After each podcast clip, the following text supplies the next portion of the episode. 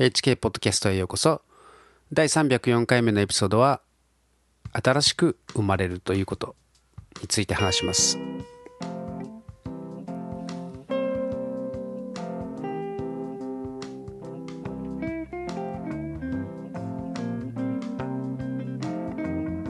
えー、暑い日々が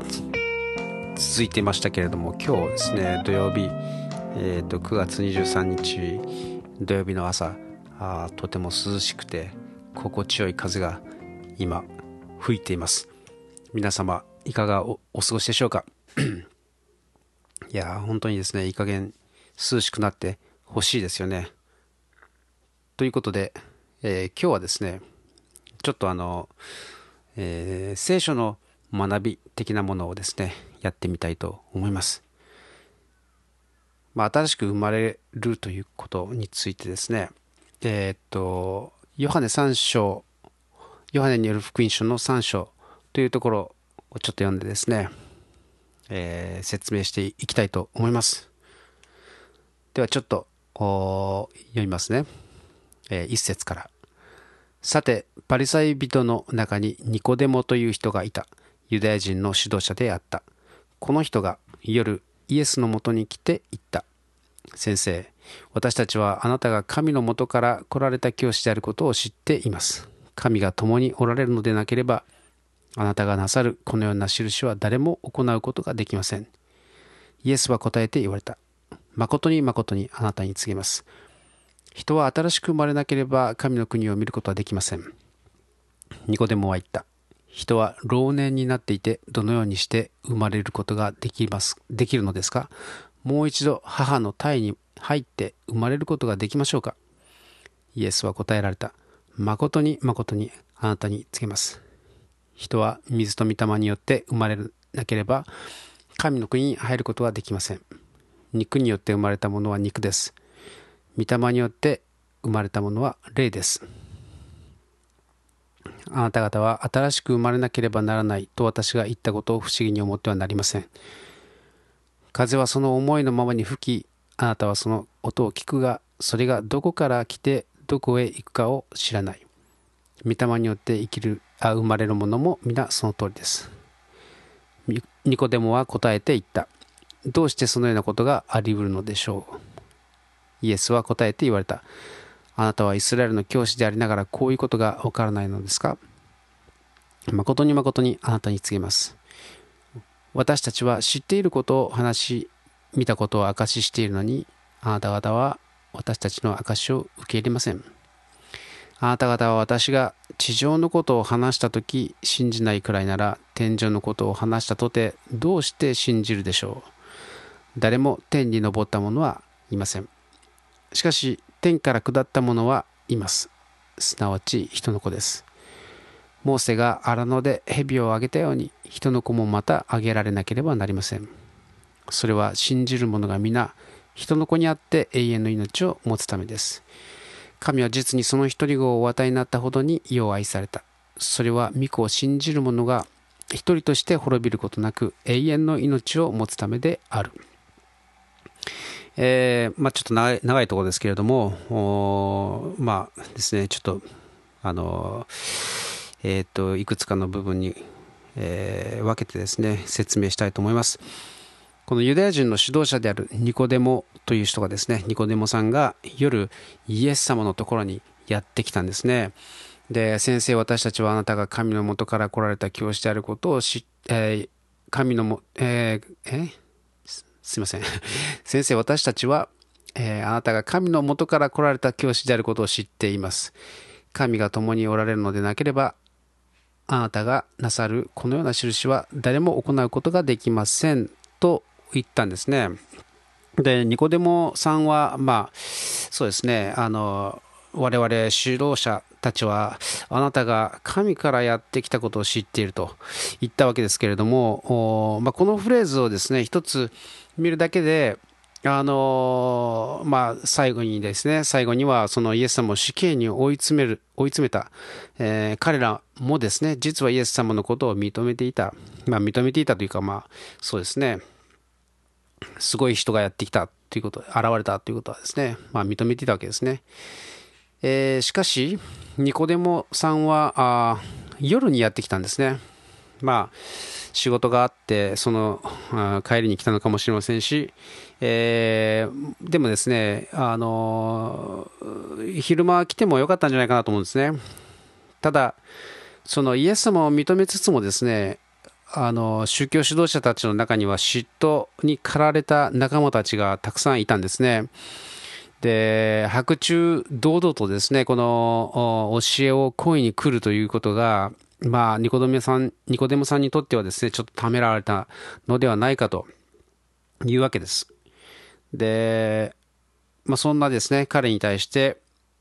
えー、あ、まあ、いや、えー、まあ、彼はですね、そ、そこからさらに、神が共におられるのでなければ、あなたがなさるこのような印は誰も行うことができません。と言ってるわけですね。で、まあ、これに対してですね、イエス様は、ちょっと変な返事をするわけです。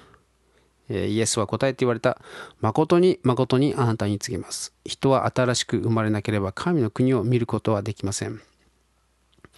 まあ、イエス様はですね、人が新しく生まれなければ神の国を見ることはできないと言ったんですね。これ、ちょっと文脈的にですね、完全に、あの、成り立たないっていうか、あの会話としてですね、なんか成り立たない、とんちんかんな会話ですよね。で、聖書を見るときにですね、こうイエス様は結構こういう返答をしたりするんですね。で、まあおそらくですね、まあこういうこういうことがある場合は、あの大抵の場合ですね、その、えー、相手の心を読んで読んでいて、えー、そして、えー、その求めている悩みというかですね、その答えをズバッとですね、言ってしまうということがあるんですね。まあ、それで、まあ、ニコデモがですね、悩んでいたその答えに、もうそのままですね、もう、えー、その、もう担当直入にですね、言ってしまったわけですね。まあ、当時のユダヤ教というのは、まあ、立法主義といってですね非常に多くの細かい、えー、宗教的な、まあ、戒律というものをですね設けていたんですねでそれは実際に神様があモーセに与えたあものに加えてですね人間的なものをたくさんたくさん、えー、付け加えてしまった掟なんですね。で当時のユダヤ教というのはその細かい掟の一つ一つ一つをですね守らなければならないと、まあ、こう厳格にですね教えていたんですね、まあ、それはもう本当にまるで必要以上にこう人々にですね重荷を負わせてもう戒律によってですねがんじがらめに、えー、人生をですねこう何ていうんですかね管理するみたいなそういうような状態、えー、に陥っていたわけです。まあ、それをですね、イエス様はもう激しく糾弾したわけですけれども、まあ、まあ、神様を愛する心というよりはですね、まあ、決まり通りにですね、こなしさえすればよいという、まあ、心の通わないですね、えー、教えになり下がって、えー、ししまっていたんですね。で、まあ、ニコデモさんもですね、このきっと心の中でその状態というものをですね、憂いていたのでしょう、えこんなはずではないだろうとかですね思いつつも、えしかし何が結局正しいんだろうというふうにですねこう疑問に苛まれていた、えのかもしれませんね、ま、だからこそ夜他の指導者たちのですね目を隠れてイエス様のもとに長年の苦しみに対するですね答えを求めてきたのか、まあ、まあ、そう思思えるわけです。そう読み取ることができるわけですね。で、イエス様の答えというものが、まさにそれに対する答え、えー、であるので、えー、まさしくそのためにですね、ニコデモは来ていたというふうに、まあ、読み取ることができるわけですね。えーまあ、イエス様がですね、誠に誠にあなたに告げます。人は新しく生まれなければ神の国を見ることはできません。とまあですね、ズバッと言われて、その答えに驚いてですね、ニコデモは、えー、人は老年になっていて、どのようにして生まれることができるのですか？もう一度母のお腹に入って生まれることができるんですか？というですね、えー、まあ聞いたわけです。そしてイエスイエスは答えられた。誠に誠にあなたに告げます。人は水と御霊によるよって生まれるのでなければ神の国に入ることはできません肉によって生まれたものは肉です御霊によって生まれたものは霊ですえー、あなた方は新しく生まれなければならないと私が言ったことを不思議に思ってはなりません。風はその思いのままに吹き、あなたはその音を聞くが、それがどこから来てどこへ行くかを知らない。御霊によって生まれるものも皆その通りです。まあ、ここでのポイントというのはですね、新しく生まれるのは肉体ではなくて霊だということですね、霊。えー、それは、まあ、肉体ではないので、見たりですね、触ったり感じ感じるということはないんですね。まあ、それはちょうど風が吹いてきて、それがどこから来てどこへ行くかわからないように、まあ、例によって生まれるということは、その人の感覚ではわからないということなんですね。まあ、中にはですね、何かこう、超自然的なこう、感覚に包まれたりとかですね、えー、感じる人もいます、えー、しかしほとんどの人はですねその信仰の告白をしても何も感じません。しかしそれこそが、えー、信仰であるわけです、まあ、つまり、えー、信仰というものがですね信じるという行為であるのは、えー、何も感じないのに何も見ていないのに、えーまあ、だからこそ信じるという行為がですね、えー、信じることであるわけです。えー、見たり感じたり、えー、することができるのならばですねそこには信じるスペースはああ存在しないわけですね。えー、まあ、風のようにわからないからこそ、まあ、そこにはですね、信じるという行為が要求されるわけですね。そしてその信じることを通してのみ人はその新しく生まれることができると、まあ、イエス様は、え、言うわけです。で続けてですねニコデモは答えて言った、えー、どうしてそんなことがあり得るのでしょうイエスは答えて言われたあなたはイスラエルの教師でありながらこういうことがわからないのですか誠に誠にあなたに告げます。私たちは知っていることを話し、見たことを証ししているのに、あなた方は私たちの証を受け入れません。あなた方は私が地上のことを話したとき、信じないくらいなら、天井のことを話したとてどうして信じるでしょう。まあ、イエス様は人間の世界に分かるようにですね、例え話とか、あ癒しの奇跡などを通してですね、神様を表して、えいたんですね。えー、しかしそれを見せてもその証言を受け入れないあなた方、えー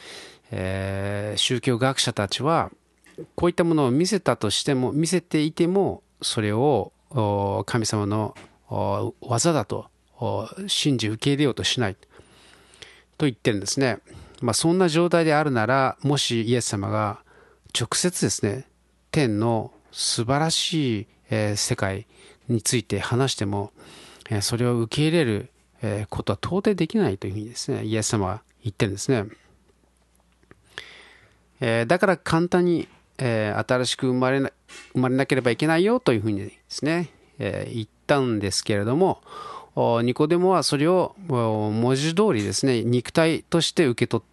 てしまったわけですね。そしてイエス様に、ま、霊が生まれるということだと言われてですね、えー、ますます分からなくなってしまったわけです。で13節ですね、えー、誰も天に昇った者はいません。しかし天から下った者はいます。しかし、えー、すなわち人の子です。モーセが荒野で蛇をあげたように人の子もまたあげられなければなりません。それは信じる者が皆人の子にあって永遠の命を持つためです。神は実にその一人子をお与えになったほどに世を愛された。それは御子を信じる者が一人として滅びることなく永遠の命を持つためである。まあ、ここはですね、ちょっと分かりにくい箇所ですね。あの、旧約聖書を知らないと難しい、えー、ところです。この誰も天に昇った者はいないというふうに、えー、イエス様は言ってですね、これはあこのイエス様が話していた時点でですね、えー、死後の世界というものはまだいわゆる我々がですね言う天国と地獄というものがまだなくてですね、えー、いわゆる、えー、死後の世界と呼ばれる読みというですね、えー、誰もが死んだ後に行く場所に行っているということがあ、まあ、他の旧約聖書を読むとですね分かるわけですけれども、えー、イエス様が十字架と復活するその前にですね、えー、私と父のいるところであなた方が一緒にいることができるようにあなた方のために、えー、家を準備しますと、まあ、イエス様はそうやって語ってるんですね。だからいわゆる天国というのはイエス様が十字架と復活によってですね救いを成し遂げた結果、えー、与えられたものなんですね。でそれまで存在した全ての人類というのは皆今読みの世界読み、まあ、よく日本日本語でも読み返りとか言いますよね、まあ、その読みの世界にいて、えー、最後の審判を待っているというそういう理解なんですね、まあ、ということで、えーまあ、天井の世界のことを人間に伝えることができるのは、えーまあ、天から下ってきた人の子つまりイエス様ご自身しかいないということをですね。えー、言ってるんですね。えそして、えー、もう一つ不可解なのが、あモーセが荒野で蛇をあげたようにとありますけれども、まあ、これは本当に、えー、旧約聖書を知らないとわからわからないところですけれどあのイスラエル民族はですね、えー、奴隷から解放されて出エジプトをした後ですね荒野を放浪していたわけですけれどもその時に、えー、何度も神様に逆らったんですね。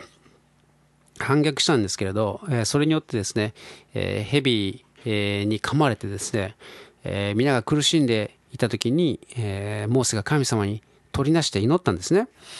えそしてその時に神様は蛇の棒を作ってそれを掲げようと言いました。でそしてそれを見た者は癒されたんですね。でなんか変だなと思うわけですよあのなぜなら蛇というものはですね呪いの象徴でなぜ神様はこれをしたのか不思議なわけですけれどもこの新約聖書ですねイエス様が、えー、十字架にかけられたということをですね見るときに、まあ、これとモーセの話がですね重なるわけですね。えーまあ、旧約聖書にはですね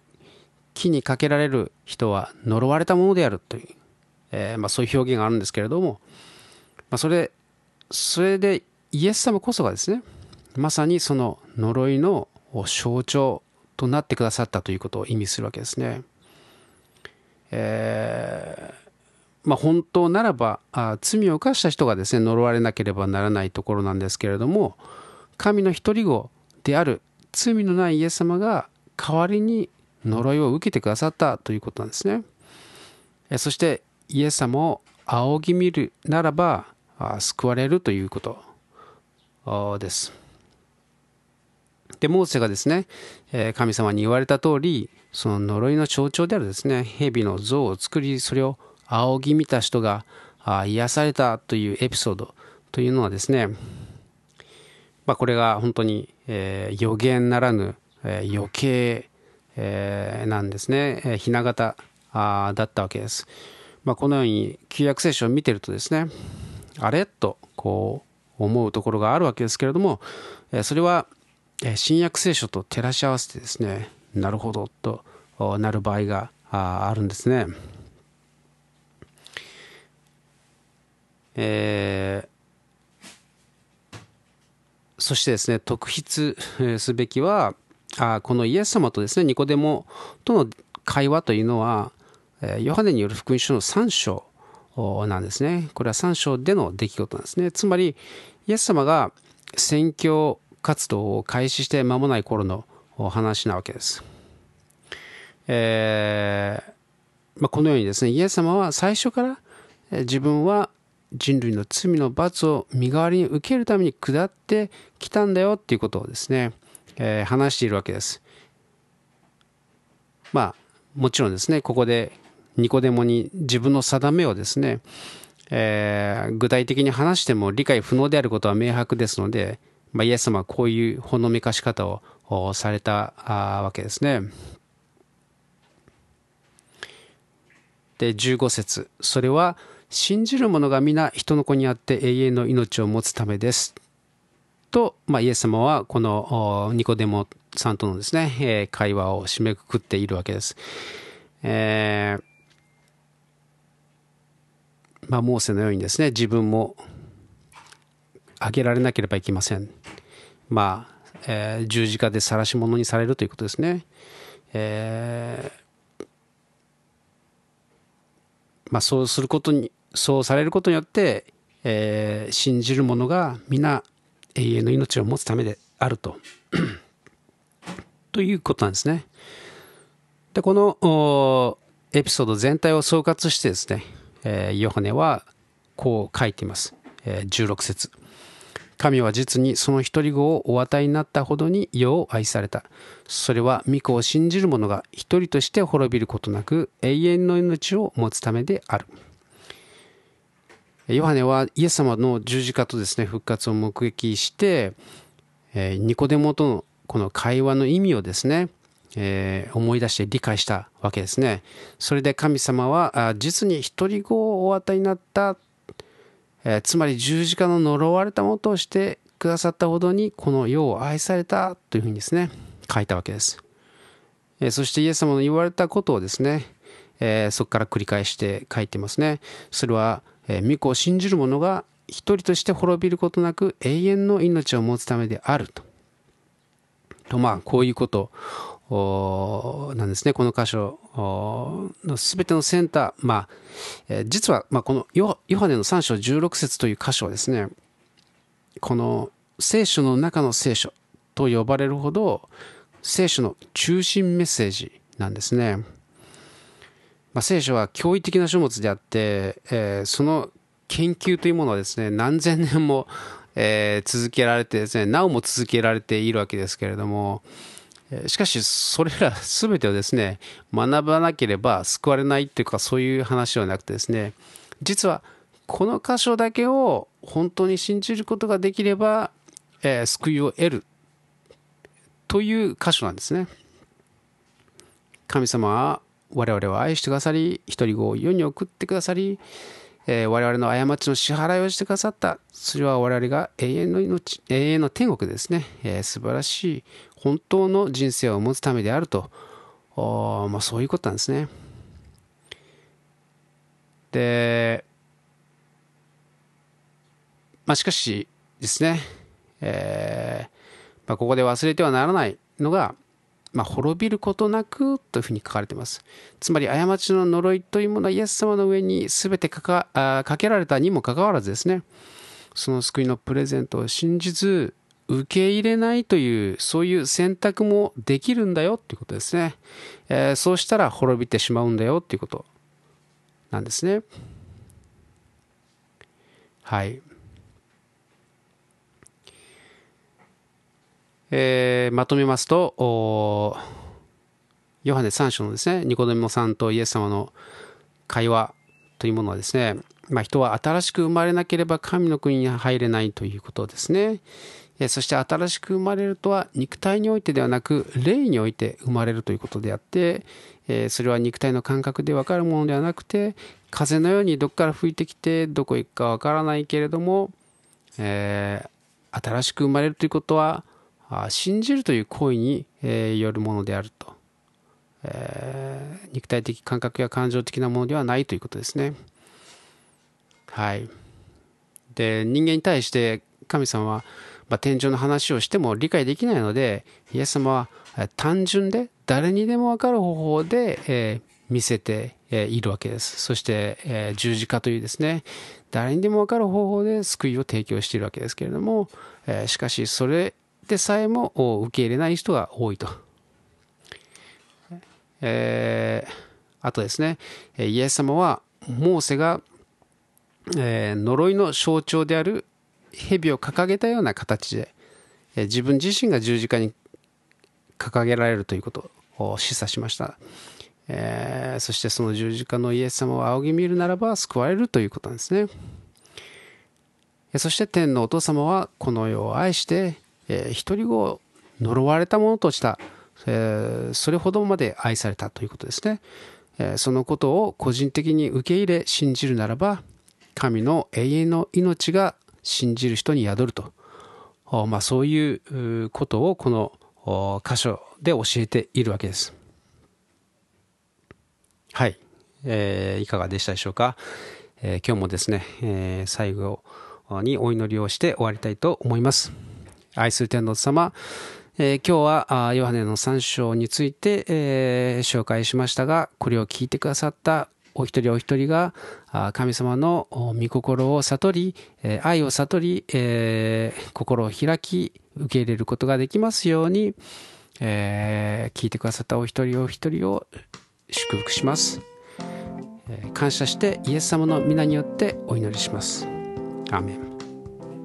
最後まで聞いてくださってありがとうございました。